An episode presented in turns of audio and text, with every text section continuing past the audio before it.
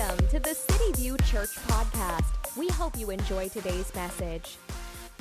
Maybe maybe you're new. If you're newer to City View, welcome. Good morning. It's nice to see you. Nice to have you here. Uh, my name is Jeremiah. I'm the lead pastor here at City View Church. Um, but I, I've, I've told you the past couple weeks, you know, my family and I, we went on a road trip um, over the summer. And and there was this moment on a road trip where everything was focused on this one person, this one thing. Have you ever had something where everything in life sort of all of a sudden revolves around one? And it's like no matter where you want to go, it's like it's. Have you ever had those people? It's like you want to find out where you want to eat, and like, so where do you want to go to eat? Well, I really don't care. Well, I, I, what do you? And they're like, what do you feel like? Oh, Mexican. like, I, am not really feeling Mexican. You're like, okay, but you just said you don't care. But I just I don't feel like Mexican. Okay. Um, what about Italian? Mm, I'm not really feeling Italian. But I really don't care. I don't care where we go. So you go, have you ever had that where life revolves around one person, one thing, one situation? So that happened on our trip. And not only did it affect our trip, it made us late, it made us hot, it made us miserable. It ruined an entire day of our trip. Have you ever had it where just one person, one thing can revolve around your trip? And that sort of was what happened to us. And it was all over this one thing. You see, the person, it wasn't really a person, it was a thing, and it's called the throttle body. I don't know if you ever have heard of a throttle body, but a throttle body is a, a part that your car, your, uh, your automobile needs, which I did not know this thing existed in my car until it broke. And some of you, maybe you're mechanics, and you're looking at me going, How do you not know? That's such an important part. Okay, I know now. I didn't know four weeks ago. I had no idea that the throttle body allowed the oxygen and fuel mixture to do what it's supposed to do. But it decided in the middle of my trip, I don't want to work anymore. And all of a sudden, in the middle of my trip, this part became a very important part. All of a sudden, in the middle of our trip, after 1,300 miles, this part decided, I'm not going to help you. I don't want to do what I want to do. I, I want to do my own thing. I never get attention. It's never about me. You're always changing out the wheels. The wheels look nice. Your tires look nice. Everybody's like, look at those. Nobody ever says, look at how nice the throttle body is. The throttle body, he, he said, man, everybody thinks, man, your radio, your stereo sounds so good. The speakers sound good. Everything looks good. Nobody says, your throttle body sounds good. No, everybody says, man, is that the new model? Is that the 2000? What, what body style is that? Nobody says, is that a new throttle body you have? I want some attention now. Have you ever had that happen in your life? Somebody just wants attention? See, our ego is like that. Our ego craves attention.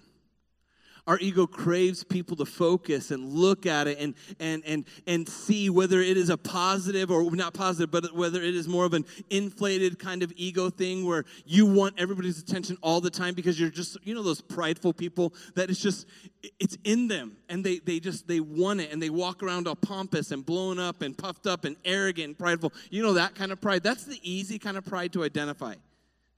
The other kind of pride that's hard to identify is the pride where we constantly are beating ourselves up. Somebody says, "Man, that was really good what you did today," and you're like, "No, it wasn't. That's I, no, that was terrible." And they're like, "No, no, you really did a good job." And what they want you to do is they want you to puff themselves up they don't want to puff themselves up themselves. You know that kind of pride? It's sort of an inverted kind of pride where it's not really, they don't want you to think they're prideful, but in the end, they really are prideful and it's all about themselves. It's this manipulated kind of pride, it's this manipulated kind of arrogance. But you see, it's so unhealthy. And it's in the, see, the thing is, our pride, our arrogance, our ego, it's in all of us. The ego can be sneaky. It can come across as an innocent way of protecting itself, and it can quickly turn into an evil black hole that consumes everything around it, can't it? Our ego, the ego is no, it's not a respecter of persons. It's not just those who walk high and mighty, but it's also those who think low as me. The ego is always creeping in the dark places in life, waiting to get its talons into us. The ego. Your ego will make you think you are nobody. Your ego will beat you up over and over and over again. The ego is such an evil thing. And if we don't keep an eye on our ego, if we don't keep it in check, it will soon take you out and it will steal everything you care about in life. So, this morning, what we're going to be looking at is how do we reset our ego? How do we reset it and kill it? Let's pray. Heavenly Father, thank you so much, Lord, for today. God, I thank you that you, Lord, that you loved us. Jesus, that you gave up everything for us, that you humbled yourself even to death on a cross so that we might have new life in you. And God, I ask that you'd speak to us and encourage us this morning, no matter where we're at on this faith journey. Jesus, I pray that we would hear from you today in a special way.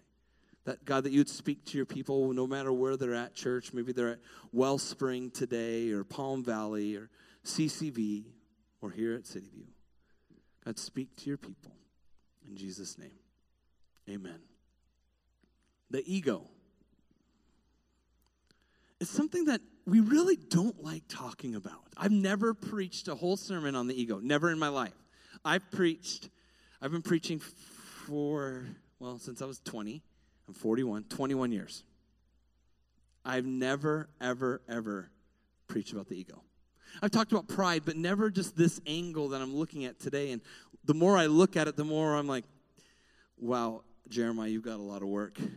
You can easily become a throttle body that just wants everybody to focus on you. How many of you knew what this part was as soon as I said throttle body? I'm proud of you. Good job. When you break down, you can fix it. We were stuck in the middle of Moss Bluff, Louisiana. Who's been to Moss Bluff, Louisiana? Nobody. Exactly. I think it has five mechanic shops. Four of them closed down because of COVID. They couldn't keep their business going. They closed down because of it. So we found one. One. Deep in the heart of Moss. yeah. It was crazy. Moss Bluff. But I, as the more I look at the ego, the more I realized, man, I have got to keep this thing in check. The ego is something that none of us really want to talk about and, or really admit that we need to check it. It comes out in small ways. Our ego wants to draw attention to itself. It's, it, it comes across as, hey, look at me, or sometimes, woe is me. The ego craves to be fed and won't quit till it get what it wants. The ego comes across in ways of being selfish, self-centered, and everything is always about me. It also comes across the ways of being negative, always speaking down about yourself. That's, that's the ego too. That's pride. So when somebody's always doing that, always speaking down, that, that's the ego and that's pride too. It's an inverted, it's, it's like a deflated ego, but what it's wanting is it's wanting approval from other people to blow itself up. That, that's, that's the difference. That's how the ego works in all of us. It's a, it's a dangerous thing that we all have to be careful with. It likes saying that you're no good at things so others might say you are. It manipulates people to, to make them focus on you. It's, it's a very dangerous thing. It's craving to be attended to. So, how do we reset the ego? Paul speaks of this in Romans chapter 12 as we do this series called The Beautiful Reset, where the first Sunday we talked about resetting our mind. Last Sunday we talked about resetting our identity. Today we're talking about resetting our ego. Next week we're talking about resetting our values and our priorities. We're looking at this through the book of Romans, Romans 12 specifically. Romans 12, verse 3 says, For through the grace given to me, I say to everyone among you not to think more highly of him, him or herself than he ought to think but to think so as to have a sound judgment, as God has allotted to each a measure of faith. For just as we have many members in one body, and all the members do not have the same function, so we, who are many, are one body and individually members of one another. The New Living reads verse 3 like this Because of the privilege and the authority of God that God has given me, I give to each one of you a warning. Do not think you are better than you really are. Now, this idea, do not think you are better than you really are, it comes it's it's two ways, two ideas. One, not to think you are better. Like I'm better than other people. That's one angle, that's one way that Paul wants us to understand it. But then also to not think you are better. Some people we think we're better than we are, and then when we fail and we fall, we realized we set a standard we'll never reach up to, which I'm going to talk about in a little bit. He says, Do not, the warning, do not think you are any better. This is a trap and it's waiting for each and every one of us. And the saddest thing about the ego is it's one of the ugliest black holes of the Christian church. So many times it meets us at the door. The ego meets you with judgment. You walk in and maybe you have tattoos. I've got a few.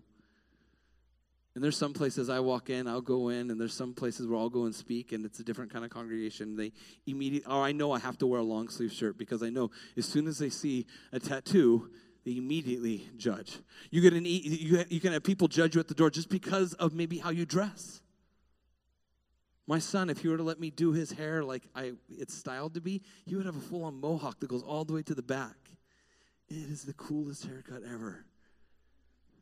But let me tell you, some people would judge him as soon as they see him. And it's hair. Who cares?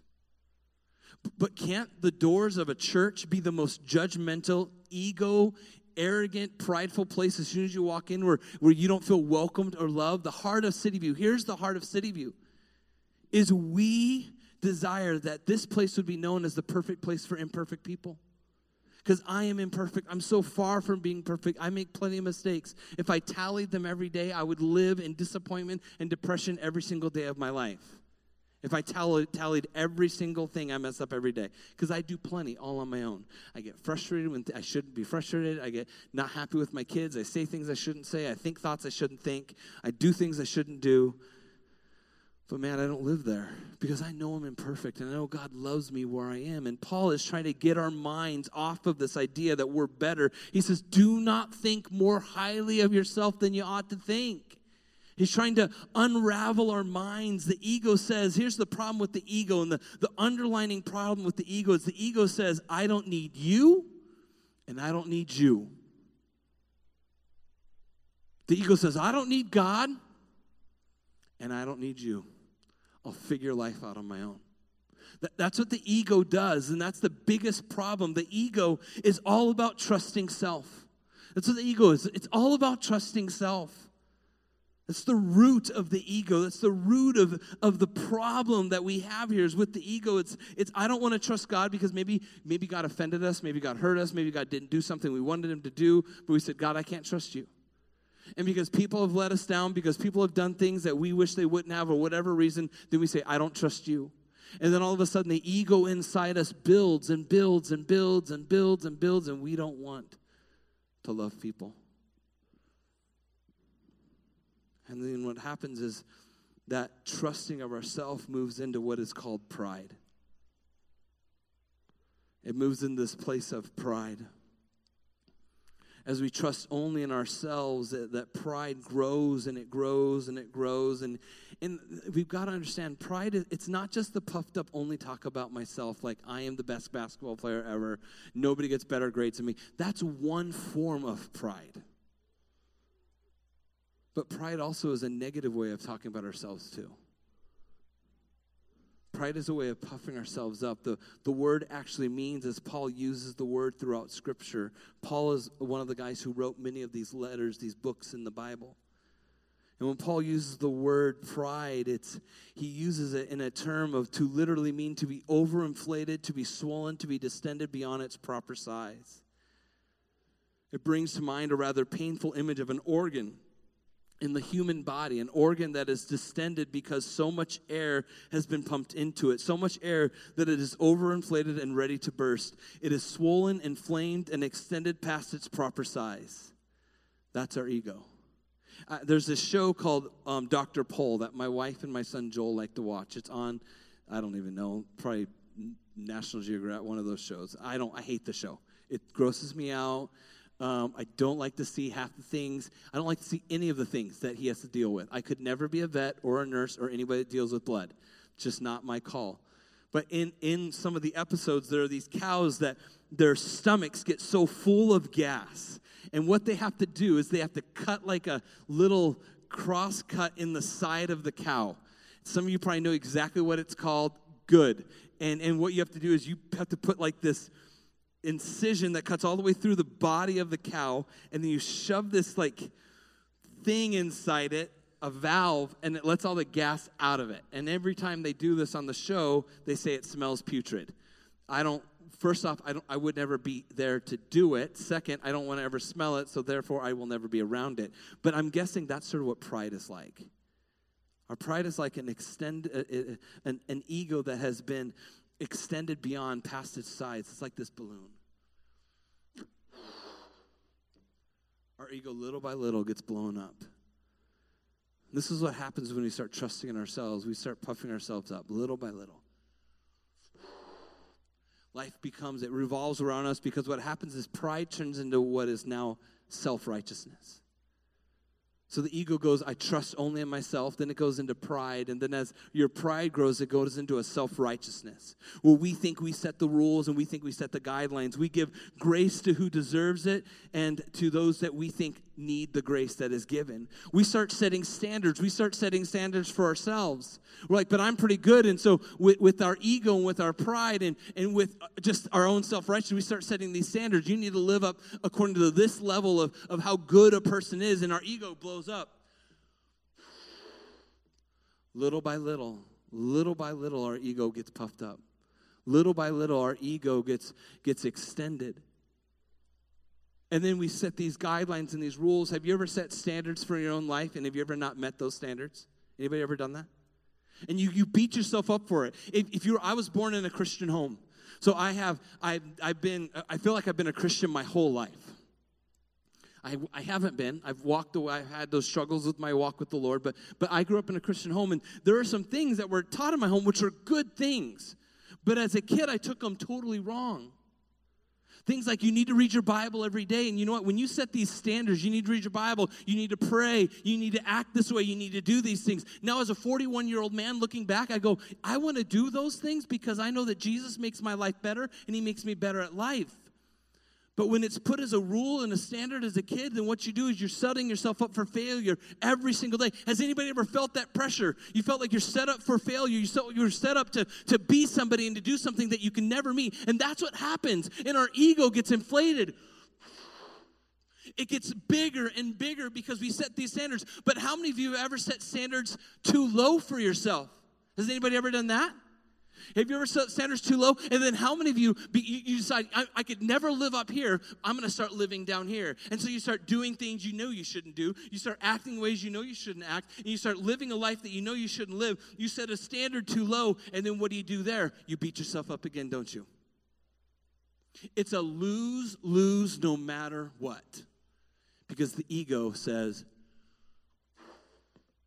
it's about me.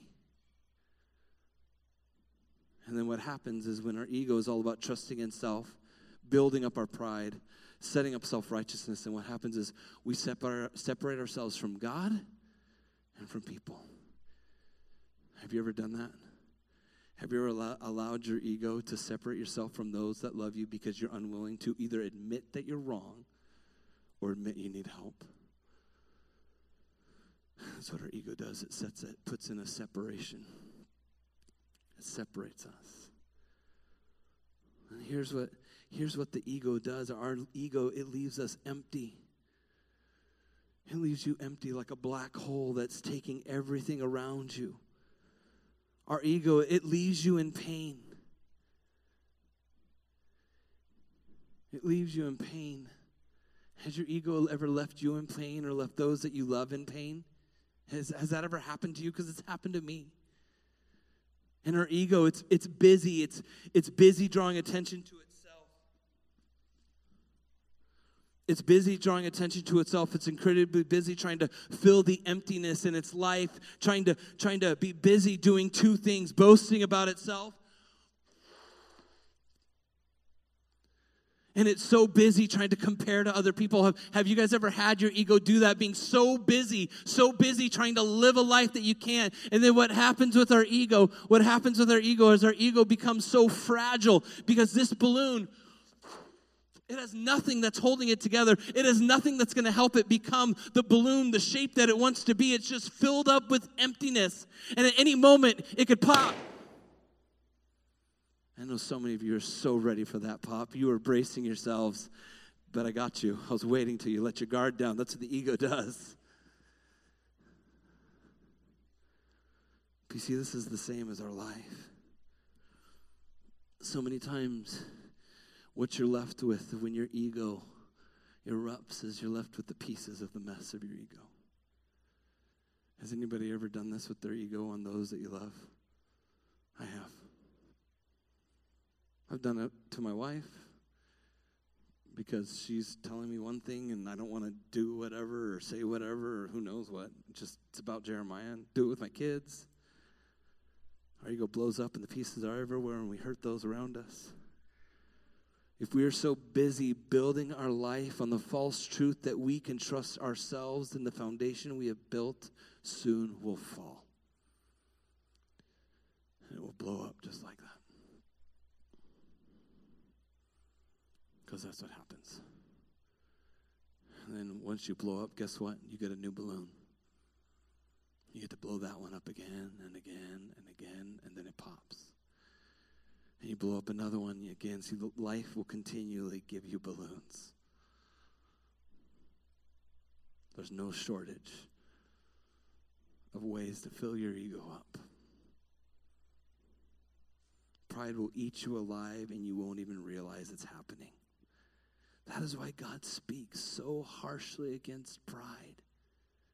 He says in Proverbs 16, verse 18, God says, Pride goes before destruction. That's what happens. Pride, it starts, and then what happens is death and destruction. Just like this part, this part, as it, if it were a real person, and if the whole reason why it broke was because of arrogance and the ego and pride, it destructed, it broke because over time it stopped working and it ruined the entire day of our trip this is not the part. This is a brand new part. My part's already it's already fixed. But pride, pride grows before destruction. Uh, Proverbs 16, 5 says, Everyone who is proud in heart is an abomination. It's disgusting. Proverbs 18, 12, before the destruction of the heart, uh, before destruction, the heart of man is haughty or is prideful or is arrogant but humility goes before honor. James 4 6 says, he gives he he gives a greater grace. Therefore it says god is opposed to the proud but gives grace to the humble. See how god speaks of pride and the ego? It, it disgusts him he hates it. Why does he hate it? Because that's where it all started. That's where sin and this whole mess started. It started with pride in the Garden of Eden, where Adam and Eve are sitting there and the serpent comes and the serpent tells Eve, Do you want to be more like God? And all of a sudden, in that pride, that arrogance, that wanting to be more like God, she says, Yes. And then she hands it to Adam, and Adam just doesn't even, he he just totally it's really all his fault in the end. It's it's it's his fault. He says yeah i want to be more like god and he takes it. It's the pride that started the wanting to be more like god not not wanting to need god anymore not wanting to need his help not wanting to need his eye on your life and that's what started that's why god hates pride so much because pride separates us from god. That pride of not wanting to admit we're wrong that pride of not wanting to admit that we need help that pride of not wanting to admit anything in life that's what keeps us from god that's what keeps us from growing. That's what keeps us from having a life change.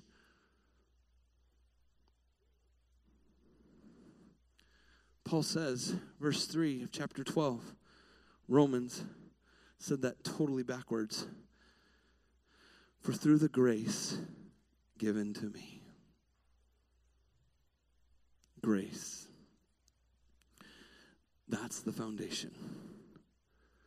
That's where everything can rest and that's where everything can reset. A grace that is not deserved. A grace that's given not because you were good enough, you were strong enough, you had all the right answers, you did all the right things. It's a grace that was given because God loves you for you. The arrogant you, the egotistical you, the prideful you, the, the beat up you, the, the hurt you, the broken you, everything about you, God loves. And it's because of that grace that he speaks this in Romans 12. He says, I can speak because I've been there, I've struggled with my pride, and I hate it. But grace, grace Paul says in the earlier verse, verse 2, he says, Do not be conformed to this world, but be transformed by the renewing of your mind. Because to have this changed life, to have this beautiful reset in life, it starts with it starts with your heart when you give your life to Jesus. That's where it starts. It starts when you say, Jesus, I need you, and then Jesus starts to transform you. He transformed you from the inside out, not the outside in. Paul says, Do not be conformed to this world, but be transformed by the renewing of your mind. Then Paul continues this idea of resetting our mind. Then in, in verse 3, he says, Now don't be, don't, he says, Don't think, don't think more highly of yourself than you ought to think, but think sober and a sound mind. Remember that you're only part. This, this throttle body, this part is only one of, I don't even know how many parts are in my vehicle. No clue. I'm sure I could find it somewhere. And I know it's probably helpful to someone. But all I knew in that moment was this thing failed me. But you see, every part is valuable, every piece is needed. I had no idea how important my throttle body was until it didn't work. I didn't even know it existed until it broke. But man, if it could talk, it would let everybody know how important it was now. That's what our arrogance wants to do, wants to let everybody know how important it is. But here's what true gospel humility means it means not, stop connecting everything to your experiences and every conversation with yourself. In fact, it means stop talking about yourself. Have you ever been in those conversations where maybe somebody is telling you about their life? Or maybe they ask you, like I went on a road trip and I was talking to somebody. And they go, How was your trip? I go, It was so good. We had such a good time. And then all of a sudden, the conversation went immediately onto them. And they're like, Well, I remember when I went on a road trip 30 years ago. Okay. And all I told them was my road trip was good. Now they told me everything about all the road trips they've ever taken in life. I'm like, Okay, it's all about you time. Go for it. I thought I just got back on the road trip, so I had to check my pride. That didn't go very well. But I had that conversation. And have you ever had those conversations? It's like uh, all of a sudden everything revolves around them. That's the ego. So if that's you, if somebody has ever said that to you, check yourself. Check, I don't want to be that person. Stop connecting every experience and every conversation to you. This means asking people about themselves and listening to them. It means to stop putting yourselves, it means to start putting yourselves in their shoes. Have, have you ever wanted somebody to live life in your shoes and experience what you're going through for a moment? Have you ever felt that way? And usually that's how it goes. We're like, if they only understood what I understand, if they only knew what I knew, if they only believed what I believe, if they only had the facts that I had, if they only knew this, then they would know that blah, blah, blah, whatever they want to say. And, but that's us forcing them into your shoes. Have you ever tried their shoes on for a second? Because that's what true humility is when we try to put ourselves in their situation, why are they thinking the way they think? Why do they do the things they do? Why are they acting the way they act? And trying to experience life for them. It's not you going, but I wish people would just experience where I am. That's not what you're supposed to do as a believer.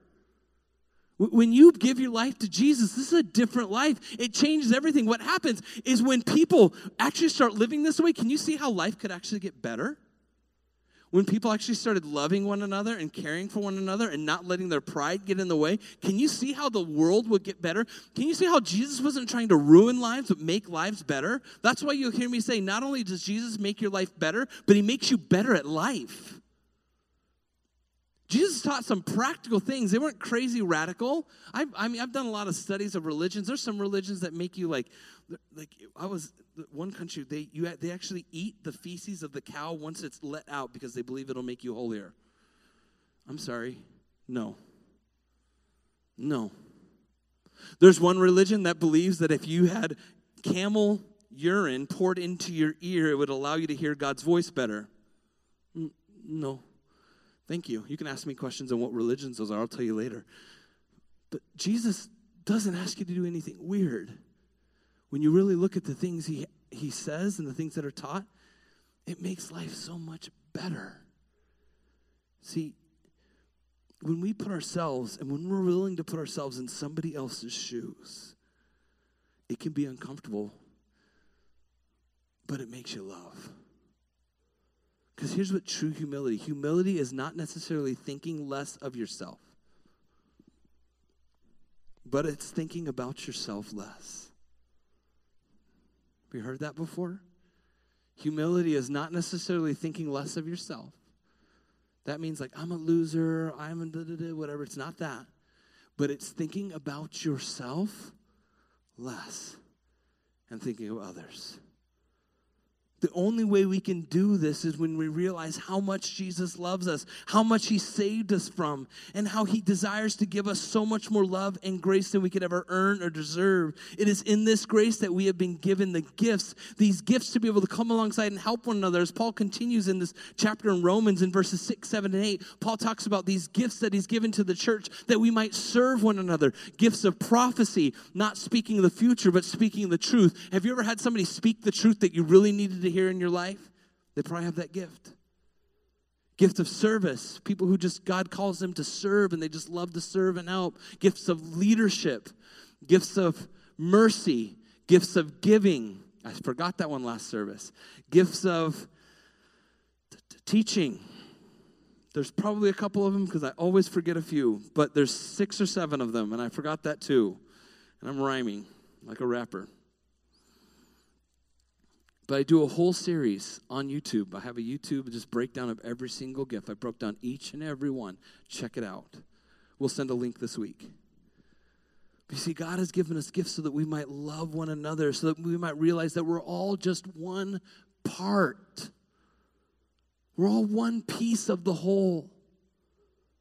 This part by itself will never run my truck. Never. If I just had this and, like, what do you have? I have a Ford Expedition. You do? Where is it? It's right here. That does not look like a Ford Expedition. It is. Well, it's a throttle body to a Ford Expedition. Then you don't have a Ford Expedition. You have a throttle body to a 2017 Ford Expedition, but it probably fits on like a Ford F-150 too, because it's the same motor. And some of you, some of you probably be like, "Well, you could probably tell me exactly and all that." I really thank you for knowing all that about my car, because I don't. But this is one small piece. And each of us are one small piece, and we all need each other. But when one piece isolates itself and makes itself more important and doesn't want to be a part, then you know what? The whole car doesn't work. Because that's what happened to me in Moss Bluff, Louisiana. One piece said, I don't want to do it anymore. All because my son wanted to eat at Popeyes in Louisiana because it's Louisiana chicken. And Judah said, I have to. We also ate at Kentucky Fried Chicken in Kentucky. I'm pretty sure they taste the same everywhere.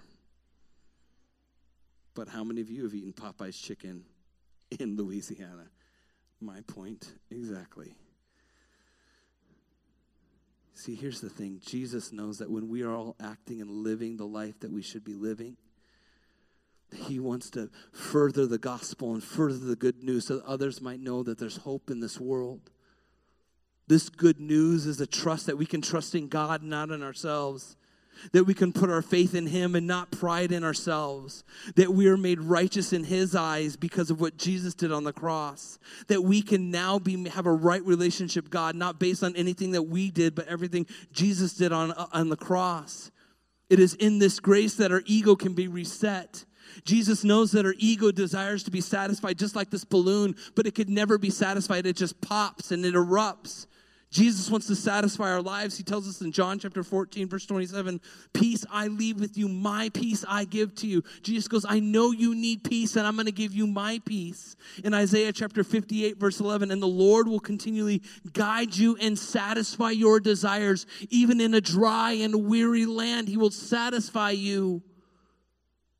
Philippians 4:19 and my God will supply all of your needs all of your needs. As we trust Jesus with our life, we can see ourselves in God's grace and our ego starts to deflate. The more of Jesus that we fill with our lives, the more of Jesus comes out of our lives. Resetting, we, we reset our ego by letting it die and allowing Jesus to live. So, what can we do to kill our ego? What are some simple ways? And I know some of you, maybe you're like, how do I do this? How do I stop it? How do I stop my ego? I'm going to give you four things and then I'm going to be done. The worship team is going to come back up. Number one, how do we change or reset our ego? The first is boast in the Lord, boast in God. Realize who He is and how much He's done. Jeremiah chapter 20 or chapter 9 verse 23 it says this is what the Lord says let not the wise boast of their wisdom, or the strong boast of their strength, or the riches boast of their riches. Because here's what happens when you boast in your wisdom. Have you ever been stumped? I have. When you boast in your strength, has anything ever been too heavy? Yeah, me too. When you boast in your riches, have you ever lost? Me too. But let the one who boasts boast about this that they have the understanding to know me, that I am the Lord who exercises kindness and justice and righteousness on the earth, for in these I delight. While some brag about their academic achievements or their physical abilities or the possessions that they have, we are told boast about God. The second thing, boast in your weakness. Paul says in 2 Corinthians chapter 12, verse 9, but he, he said to me, God said to me, My grace is sufficient. It's enough for you, for my power is made perfect in your weakness, because God's strength can be seen when we are weak. This reminds me of when I first was teaching my kids how to mow the lawn, and they could not push the lawnmower. It was too heavy, too strong, too, too hard for them. But guess what? I do. I like to come up behind them and push. Then my strength can be seen, but it's seen in my son, my child. And I can boast about and say, Look at what you're doing. You're mowing the lawn. And some might come up and say, No, you're mowing the lawn. Say, No, I'm boasting about my son right now. My son's mowing the lawn, but you're pushing it. It doesn't matter. It's in my strength going through him. That's what God wants to do. He wants to, it's, it's in our weakness that we can be made strong, that Christ's strength can be seen. That is why, for Christ's sake, I delight in my, in my weakness, in insults, in hardships, in persecutions, and difficulties. For when I am weak, then I am strong. When we admit, God, I can't, God finally said, but I can. The third thing, boast in the cross of Christ. Galatians 6 14, may I never boast except in the cross of our Lord Jesus Christ through which the world has been crucified to me, and I in the world. Boast about the cross. What happens, as I've said so many times, arrogance can meet you at the door of a church. In all the service and all the serving that we do, we can think we're all that. In the religious acts that we do and how we follow all these rules or in the boasting of the good works we do. But the thing is, we're supposed to boast in the Christ and the work that Jesus did. That's where the boasting is. And the fourth thing, and I think sometimes the hardest thing, is to build each other up. It says 1 Thessalonians chapter 5 verse 11, therefore encourage one another and build each other up just as in fact you are doing. Be interested in others. The other day my wife was telling me what she I, I just my wife is telling me about something God spoke to her in, in her Bible study. Ladies, if you're in the Monday night or Thursday night ladies Bible study, I just want to encourage you do the work. Do the Bible study. I as as a as a young man when my wife and I first got married, we were in a fight. And it, I don't remember, it was a good one because I think we were both talking very loudly to each other. Um, one of those kind, you know. And she's like, What do you want from me? And I said, All I want is I want you to love God more. Was, yeah, I mean, you fight about dumb things when you're super religious like me. And, and then this day, this last week, was it Friday? Was it yesterday? I don't know. Thursday. It was Friday. There's this brand new song that came out by this guy named Brandon Lake. I love his music. The song is amazing. It's like healing to the soul. I tell you the title of it, but I can't remember right now. But it's this brand new song, just came out Friday. So I'm wanting to listen to it. My wife goes, Hey, can I tell you something real quick? So I press pause on the song. Sure.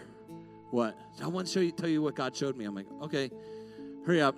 That's how I felt in my soul. Hurry up because I've got things to do. I want to talk to God too with my song. Honest. I'm not exaggerating. This is where my heart, my arrogance, it was not about building up of my wife. It was about, I want to listen to my song right now. It's about Jeremiah. I wish I, I wish I could tell you I'm exaggerating this moment. I'm not.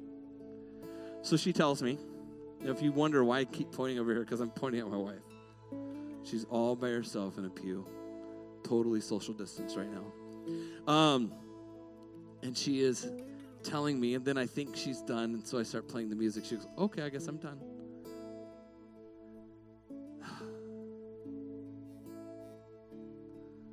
That's not building each other up.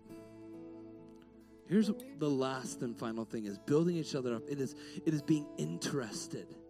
It's listening to each other. It's celebrating each other's victories and accomplishments. It's when somebody gets that promotion over you and you're still able to say, Great job. When somebody gets a better grade than you, you say, Great job. For in the pastor world, it's, it's when somebody's church is going better, their whatever is happening. And let me tell you, pastors are, it, they're just as bad as everybody else. When they're like, So how many people you have? I'm like, I don't know. It doesn't matter. But it's being interested, celebrating their victories being there for each other in their highs and lows. When our focus is turned towards God and others, our ego has no chance to survive. The more we kill it each and every day with praising God and thinking about others, the more like Jesus we become. And our ego is reset to a boasting in the greatness of Jesus. Let's pray. Heavenly Father, thank you, thank you, thank you that you are a good God who loves us, who cares for us, who loves us even when we're nasty, even when we don't deserve it, who loves us in our ugliest moments. And Jesus, me, I know if anybody's like me, we all need an, an ego reset. And Lord, if that's us, God, I, I ask that right now we'd say, God, reset me. Reset me. Help me realize how much you did on the cross, how much you did to love me. And if that's you, if you realize that Jesus loves you so much, you never realize that He wants to change you from the inside out, that He not only wants to make your life better, but He wants to make you better at life. If that's you, I ask that you pray with me right now. Say, Dear God, forgive me.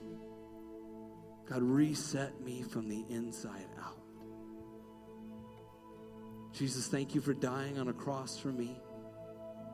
Thank you for giving me new life. Jesus, help me to live for you. In Jesus' name. Thank you for joining us today. For up to date series information, find us on social media at CityViewPHX or go to cityviewphx.com.